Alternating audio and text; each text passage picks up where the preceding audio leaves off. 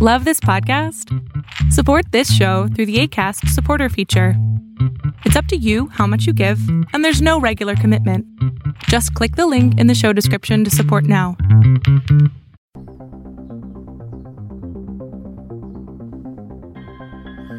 Are you interested in angels, demons, spirits, ghosts, and monsters?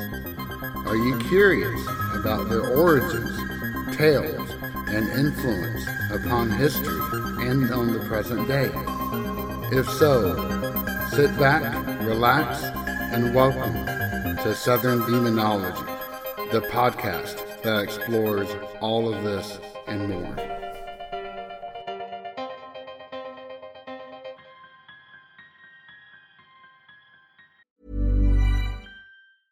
Hiring for your small business? If you're not looking for professionals on LinkedIn, you're looking in the wrong place. That's like looking for your car keys in a fish tank.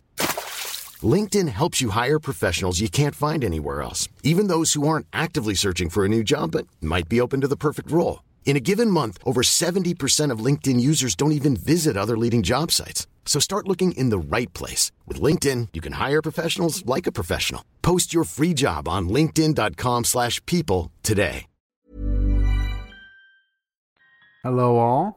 Welcome back to another episode of Southern Demonology. And as always, I am your host, JJ. What drew you into horror or ghost stories or the paranormal or the occult? There's usually a formative experience or a handful of them that got you into that world. And that is absolutely true for me. I grew up surrounded by ghost stories and had a few experiences of my own. So even in elementary school, I would regale my classmates with all of these different stories, whether they wanted to hear them or not. Later in life, once I had gotten my first adult apartment, I happened to watch the remake of Dawn of the Dead, and it scared the bejesus out of me to the point where I would open up my front door slowly and look around to ensure there wasn't a mm-hmm. humanoid form that was going to bum rush me and try to devour my flesh for at least a good two weeks after seeing that movie. That's how much it got to me. But there was another more powerful experience, and it happened in college. As part of a religion class I was taking from one of my favorite professors, we were assigned to read Malachi Martin's hostage to the devil. And that book shook me to my core. If you truly believe that there are demons that exist, that whether all or some portion of them want to take over a human's will and body, reading that book inflicted nightmares upon me that lasted for at least six months. But more importantly, instilled within me a fascination that has lasted to this day and will continue to last for probably quite a while longer. On the vein, I have a very special treat today. Back in early December, I was contacted by Victor, who sent me an audio message. First time I've ever gotten one of those, where he introduced himself and then began to go over some of the experiences that he has had with the perfectly possessed. And if you're not familiar with that term, let me back up and explain just a little bit.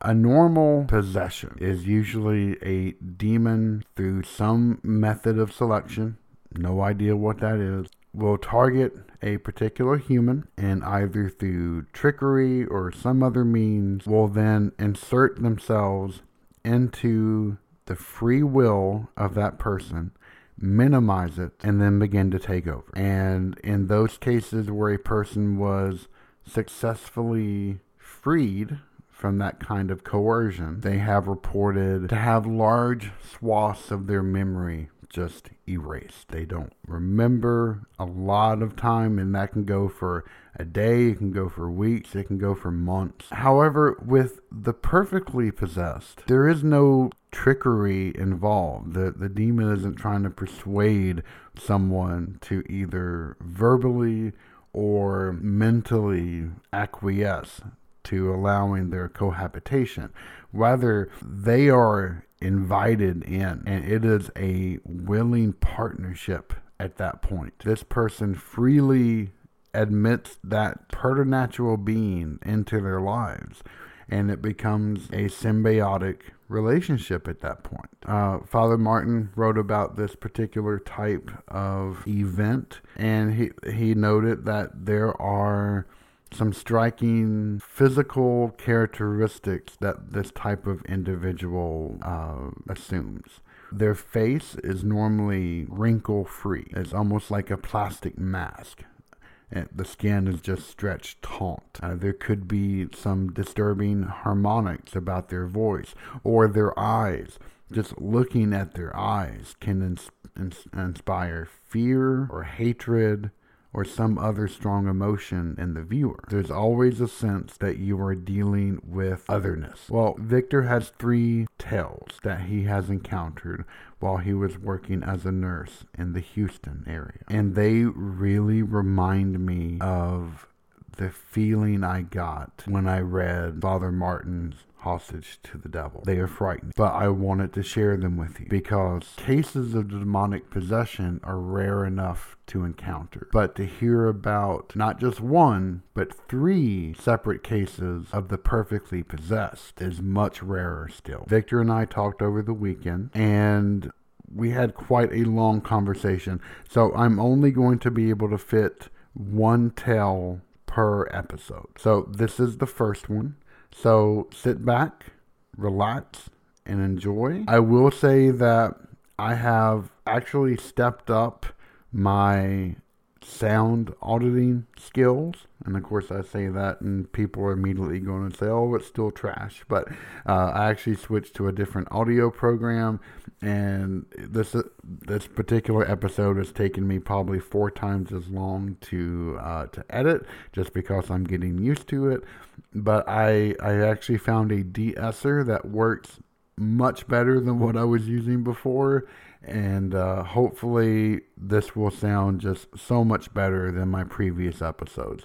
And uh, for those who have stuck around for this long, um, even given my horrible sound production skills, uh, I truly appreciate your listenership uh, and your uh, willingness to, uh, to to hear my not so great voice. But anyway, I hope you enjoy these tales from Victor.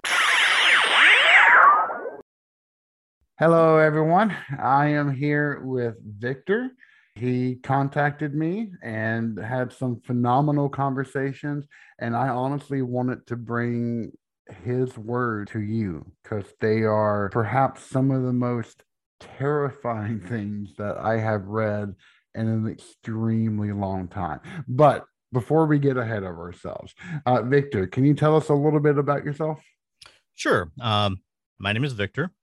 I was born in uh, deep rural Louisiana. Um, probably don't sound like I was born in deep rural Louisiana. And the reason for that is when I was about five, I decided that I would pattern my speech after Walter Cronkite uh, because I liked the way he talked. So I made a conscious effort to try to talk like Walter Cronkite. Anyway, uh, I wish I had that foresight when I was a kid. I honestly had no idea I even had an accent until I went away to debate camp, and suddenly people started accusing me of speaking like Boss Hogg, and I'm like, Boss Hogg, an accent? Right. What? I thought everybody talked like this. uh, now, you, if I get tired, or if I, you'll start to hear the Louisiana, the Louisiana accent come through, and I, I speak way too fast. So slow me down if you need to. In the the mid '80s, I found myself in Houston during the huge economic downturn where suddenly Houston was an oil town and there were no oil jobs. Huge whole neighborhoods just abandoned their homes. And so the question is, what can I learn that will give me a job? And so I decided I would go study nursing. And that was a good thing to study because no matter what, no matter how the economy vacillates, people can get jobs. So uh, now I have switched careers numerous times since then. I became uh, an architect and then I became kind of a simulationist mathematician. I just keep moving around. About every 10 years or so, I get bored. But the fun parts of nursing are working in the emergency department, uh, critical care areas, these highly acute places. And that was the only place I really liked to work. So that's where I gravitated. And the the stories that I sent to JJ come from experiences that I had while I was working there. They are, as I told JJ, things that I, I've almost never told anybody about, um, which I think was probably a mistake because I think that gave them more power in my mind than they deserve. When I saw JJ's show, which is, you know, approaching the world from a different standpoint, I thought, well, let me write these things down and send them to him see what he can make of them. And so JJ was kind enough to invite me on his show. That is awesome. And I uh, I understand that you are uh, going to have an upcoming podcast tentatively entitled Trailer Trash Genius. Can you uh, tell us what that's going to be about and when do you expect to actually uh, have that up and going? I would say it will be up and going in the next two to three weeks. Um, Trailer Trash Genius is my idea about how to bring together all of the ideas that you see on these various podcasts. Um, so, for instance, let's go into the paranormal realm. I don't care which podcast you turn to, you will hear the same exact people, the same exact stories, the same exact repetition over and over again. You'll have people who are certain these things are true. You'll have people who couldn't even begin to think they were true, but you don't seem to have any talk about, okay, how do I, what are the tools I can use to try to bring myself to some level of confidence in these stories? So the story is going to be about trailer trash epistemology. I love you know, it. you know, how do you, how does the, how does the common man who respects his mind and respects knowledge and respects the minds of others come to the conclusion of what do I know? What do I not know? What can I not know? I don't think there's a poly. I haven't seen a podcast like that, so I'm going to give it a go. I, I love it, and I will be one of the first people to listen to it. I'll tell you that much right now. I mean, I, I grew up in a trailer. I love epistemology, so I think it will be right up my alley. So. well, I grew up in a trailer too. So actually, the first house we lived in was a 200 year old log cabin that then we built a uh, a double wide trailer right in the back and uh, that's what I lived in from eighth grade on. So, and still live in when I go back to visit my family. you were in you were in Tennessee, right? Yep, sure. I, I lived in Nashville for a while, um, but never in deep, deep rural Tennessee.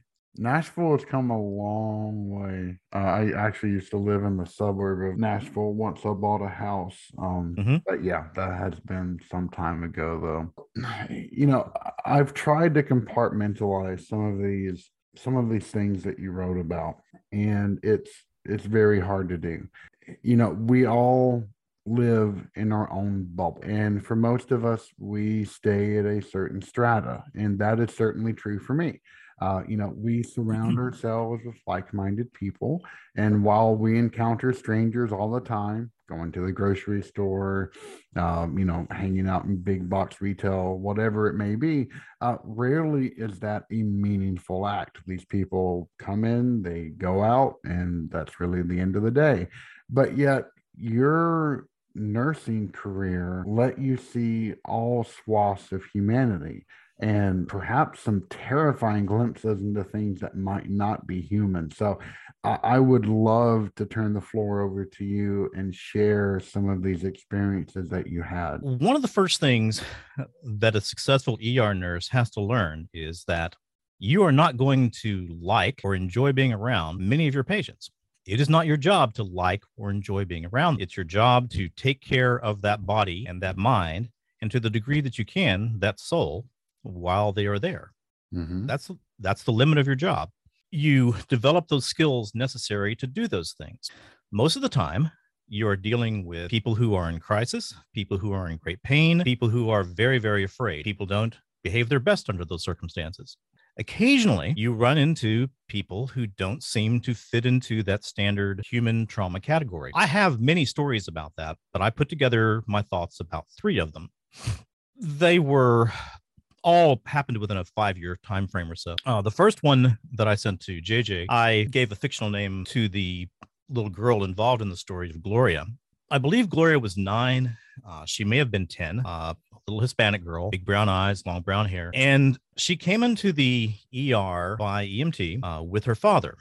And her father had been badly injured. He had broken teeth, he had a broken nose, he had uh, one of his arms, I think his right arm, was I'm not sure it was broken, but I think the shoulder was dislocated. And he got those injuries by rescuing his daughter from a neighbor who somehow came to have possession of Gloria and had molested, abused, deeply psychologically damaged, and I think was probably planning on killing Gloria. Oh, So when you find yourself placed in this position of, okay, that's what's happening, I've got to put all that out of my mind. I've got to make sure that Gloria's IV is running properly. I've got to make sure that her blood pressure doesn't fall too far down. I've got to make sure that she's as psychologically calm as she can be. Right. And so once you focus on those things, they're they're very calming. They're like a mantra. This is, you know, this is what I do. Manage this IV, manage these medications. I can't fix the fact that Gloria has gone through this, but I can keep her alive for the next hour. So anyway, we're in that process and Gloria's mother comes to the hospital. She was tall, very tall, um, taller than the father, very beautifully dressed, very patrician, very, uh, very much in charge. Now, this is why I mean we we first used the term perfect possession coming out of the Malachi Martin books and a little bit out of the M. Scott Peck books. But when you're in the presence of someone like Gloria's mother, all the rules of how do I perceive this person seem to go out the window. So she comes in the room. I was standing, you know, imagine Gloria lying on her back, laying on her back. I was to her right. Gloria's dad was to her to her left, doing his best to, to comfort her. Uh, the mother comes in and she she comes directly to the side of in front of Gloria's dad, and immediately the Hiring for your small business? If you're not looking for professionals on LinkedIn, you're looking in the wrong place. That's like looking for your car keys in a fish tank. LinkedIn helps you hire professionals you can't find anywhere else, even those who aren't actively searching for a new job but might be open to the perfect role. In a given month, over 70% of LinkedIn users don't even visit other leading job sites. So start looking in the right place. With LinkedIn, you can hire professionals like a professional. Post your free job on linkedin.com/people slash people today. Millions of people have lost weight with personalized plans from Noom, like Evan, who can't stand salads and still lost 50 pounds. Salads, generally, for most people, are the easy button, right? For me, that wasn't an option. I never really was a salad guy. That's just not who I am. But Noom worked for me. Get your personalized plan today at Noom.com. Real Noom user compensated to provide their story. In four weeks, the typical Noom user can expect to lose one to two pounds per week. Individual results may vary. Feeling in the room changed from one of hmm, stress filled purpose to one of, and I'm going to use the terms that seem to work in my mind. Uh, I use the term insect nihility. It seemed to be infused now with a set of emotions that I couldn't place anywhere as human. Okay? I don't believe that what I was seeing or feeling coming from Gloria's mother was human. I think it was absolutely non human, had never been human, couldn't possibly be human. Mm. When she came to the bed, you immediately saw Gloria bolt up, you know, get as close to her father as she could. And the mother was, there was no statement of, you know, oh my God, Gloria, are you okay? How can I help you? Gosh, I love you so much. You know, please come, let me hold you. Let me, let me help you. Let me wipe your tears. Right. You know, there was, there were no tears on the mother's part. It was a look of disgust, a look of how could you possibly have failed me like and I think the first thing that I heard her say was, "You're not pretty enough anymore. Uh, oh, you're and you're broken. I can't, I can't use you anymore. It's going to take years to get back to where we were." Uh, at some point, when she would say these things, you would see Gloria. Uh, sorry, look like she wanted to, I don't know, compress her body down to be as small and insignificant as she possibly could. She wanted nothing to do with that woman. I don't know how she, if this is the woman that raised her, I don't know how she got to the point of being a normal looking nine or 10 year old little girl because she did look physically normal other than being horribly injured. Right. The, this continues. Um, the father is kind of in there, you know, he says something like, you know, get the hell away from her. And then the, the mother looks at him once again with this look of contempt. Now, why did this seem to me to be something other than just a dysfunctional family? Well, man, it's hard to talk about this stuff. Oh, take your time. I, I I can't even begin to imagine. So she, like I said, she looks at the father as being um, totally insignificant and and something for whom she feels nothing but utter contempt. And then, okay, I'm going to talk about some commonalities in these in these things. So then, the first thing I noticed about her face was it seemed to be like a um, a mask. There was virtually no there were no wrinkles. There was just this bizarre plastic smoothness. And when she would move her lips and move her eyes, your brain didn't really immediately understand what was happening. So that gives you a very uncomfortable feeling. And at some point, uh, she looked at me and she her eyes brightened. Know, it's like she seemed to be aware that I was aware that something was not right. I had no idea what it was that was not right. I had never heard of perfect possession. I had seen The Exorcist when I was much younger. I don't believe at that point I had read Malachi Martin. I, I had no idea what was going on with her. It was just something was not right. Right. And so she looks at me and she says, and JJ, I'm sorry, I can't, I'm giving you the best verbatim words that I can, but it's been a long time. She said something like, like, oh, you can see. And then the look was one of like, oh, this is interesting. And then I think she said, you're going to learn. Yeah, you'll learn. And that was kind of the sound of her voice. This is where many of your audience members will start saying, you know, what an idiot. She pursed her lips and she blew directly into my face. And I could smell her breath. Okay? And I mean, the, the movies would make it sulfur or they'd make it uh, rotting flesh or something like that. But what I smelled was a smell from my childhood that I found very distressing. We lived in a trailer, and the behind the trailer was a, a chemical waste dump. And the smell that I had from her blowing on me was the smell of that chemical waste dump, which Oh of course, which of course my mother had told me many, many, many times. Don't you go to that, you know, over there, that fence. Never ever climb that fence. Well, what do seven year olds do when they're told not to climb a fence? Um, exactly. you know, you know, they go climb that fence. So the mother at that point, I did something. I did anything I could figure out to do. How do I break this insect feeling? This ugh. And so I just was like, okay, patient, patient, patient, deal with the patient. So I go over, looked at Gloria's IV. I think it was okay, but it, it wasn't the best IV. It had been put in by EMT and it was, you know, not a not a very large gauge catheter. And so I asked the doctor, uh, and I'm not going to say the doctor's name, but you know, look, um, this is not a great IV. Can I put a large bore needle in, or can you put a PICC in, or you know, can we get anesthesia down here to do something? And just that, that taking some human control over that situation seemed to bring it at least back to the point where I could deal with it. And so when I had focused again on Gloria, the mother didn't seem as interested in me, for which I was extremely grateful. And then I had also the fear that, well, gosh, is she going to turn back on Gloria again? But she didn't. She mainly turned back on the father, and and it, it, was, almost as if she she knew exactly what the father had done to help Gloria, and she also knew what had been done to Gloria. And there were policemen around. I didn't see any policemen talking to her. She didn't go to talk to a policeman. She seemed to have zero concern about Gloria. So then she's talking to her husband, and it's berating him. Uh, things like, well, I always clean things up, but you know, you broke his damn nose. But there wasn't that kind of anger in it. It was just, it was just this monotone. You broke his nose. He's probably going to sue us. He will go to prison. It'll be a lot of trouble. Is she worth it? Speaking about Gloria. Now, here are the things that other things I noticed being around her. When she would talk, and I, this is the best I can describe it, it was like there was a, a harmonic of her voice, and that harmonic hurt. It hurt my ears to hear it. I would look around the room trying to see are other people feeling this? And I don't believe they did, JJ. I, I really don't. The other thing I noticed with all three of these situations is that when there's that feeling of insect nihility, the the regular rules of the world kind of fall away. Okay. Um, that wasn't the standard procedure. I mean, Gloria should have been essentially placed in a, a code category. Okay. She's coming in all these traumatic injuries. It should have been a situation where, you know, people would say, to her father, listen, I know you want to be here, but we need to keep this girl alive. Please stay here with the chaplain. Please stay here with the social worker. We'll keep you informed 100%. right. That didn't happen. That didn't happen.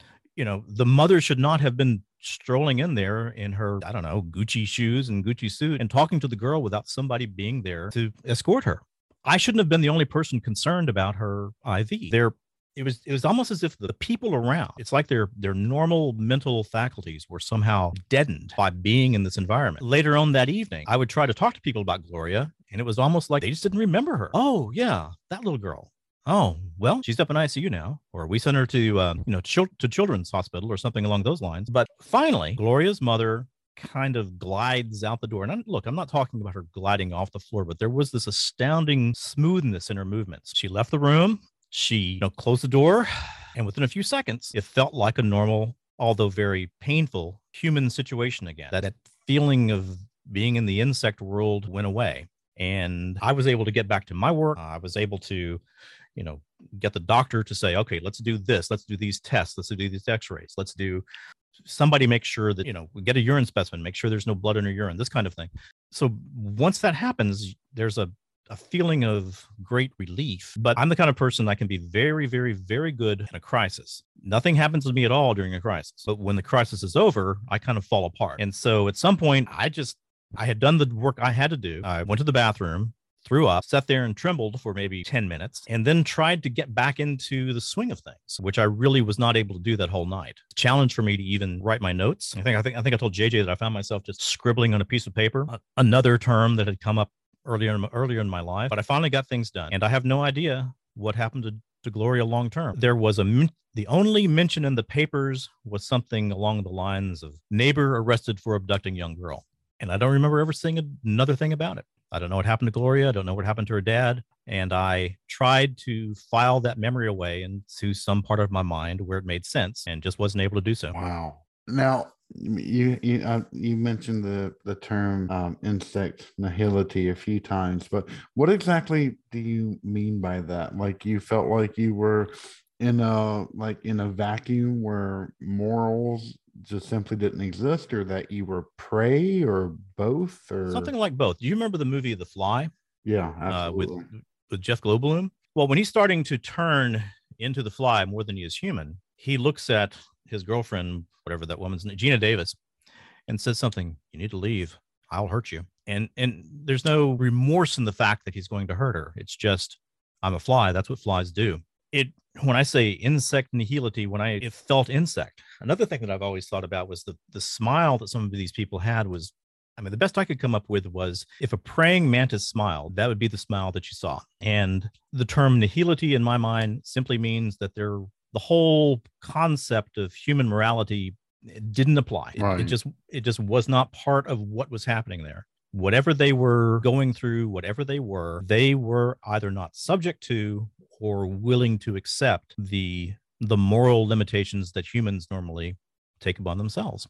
So, um, at what point did you actually learn about perfect possession? And did this situation like immediately spring to mind of, oh my gosh, this is exactly what I encountered? Well, it it came, I came about some years later.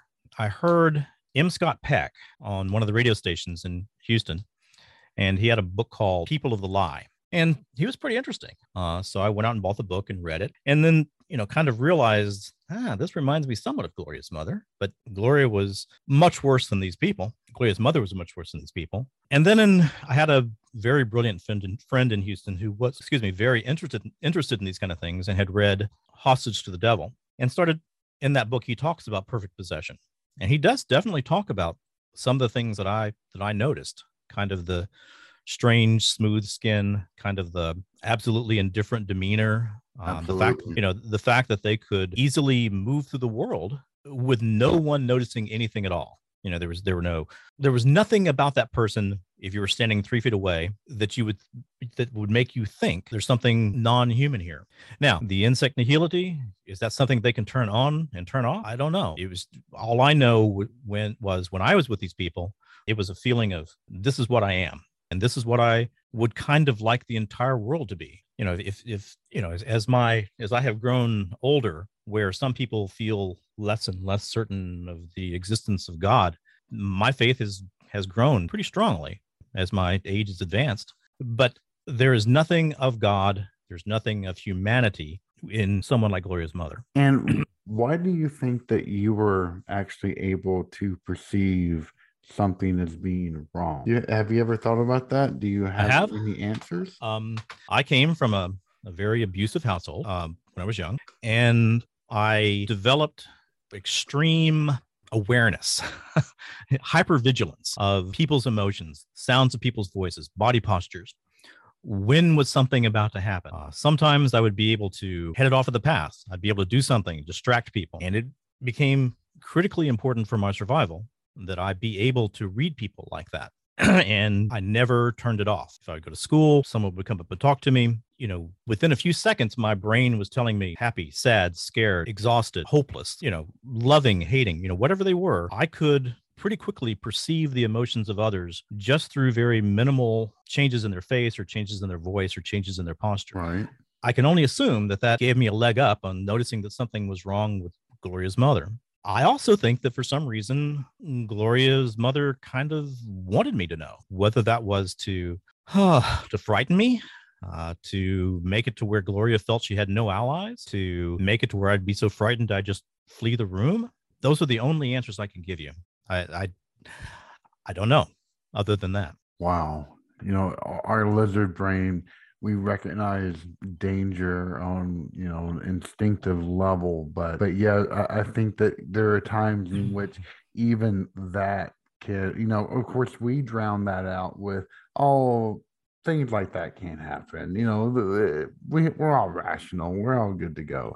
But even more i think that there are just situations in which that can be so overwhelmed that I mean, you're not even left with an option of flight or fright, whatever that is. It's more of a you're just kind of stuck with you're whatever stuck. you yeah. got. Yeah, flight flight was not an option. I mean, if I were to say, "Hey, look, I'm out of here," uh, that would greatly diminish my my obligation to Gloria, or greatly diminish my meeting my obligations to Gloria. Oh, uh, absolutely. Uh, it would not be professionally proper. And even though you you can't let yourself with most patients get into this deep emotional connection to them okay i'll, I'll use the word there there's a type of i don't know how the greeks would say it but there's a type of love necessary to render the best care that you can to someone who is not very lovable. Now certainly there's nothing unlovable unlovable about gloria but as soon as you see this little girl, you're putting yourself in the state of mind of, okay, I'll give everything I can to try and heal what is what I'm presented with. To me, that's that's what the job is about. You just don't ever expect something like Gloria's mom to be injected into that situation. In the interest of time, I'm going to cut the conversation here. And in upcoming episodes, we'll go over the rest of them. But there are two other episodes that are fantastic fantastically amazing to hear. Uh, we not only go into those two other experiences, but we also cover the nature of free will, uh, the origins of free will, my interest in actually delving into that much more. So I hope you stay tuned. Thank you for listening, and as always, we'll be back with more. Thank you for listening to Southern Demonology. Find us online at southerndemonology.com, where you can find all of our social and podcasting links. Also, if you have a moment, please feel free to rate this podcast and leave any encouraging feedbacks that you may have. As always, I am JJ, and it has been a pleasure getting to talk to you today.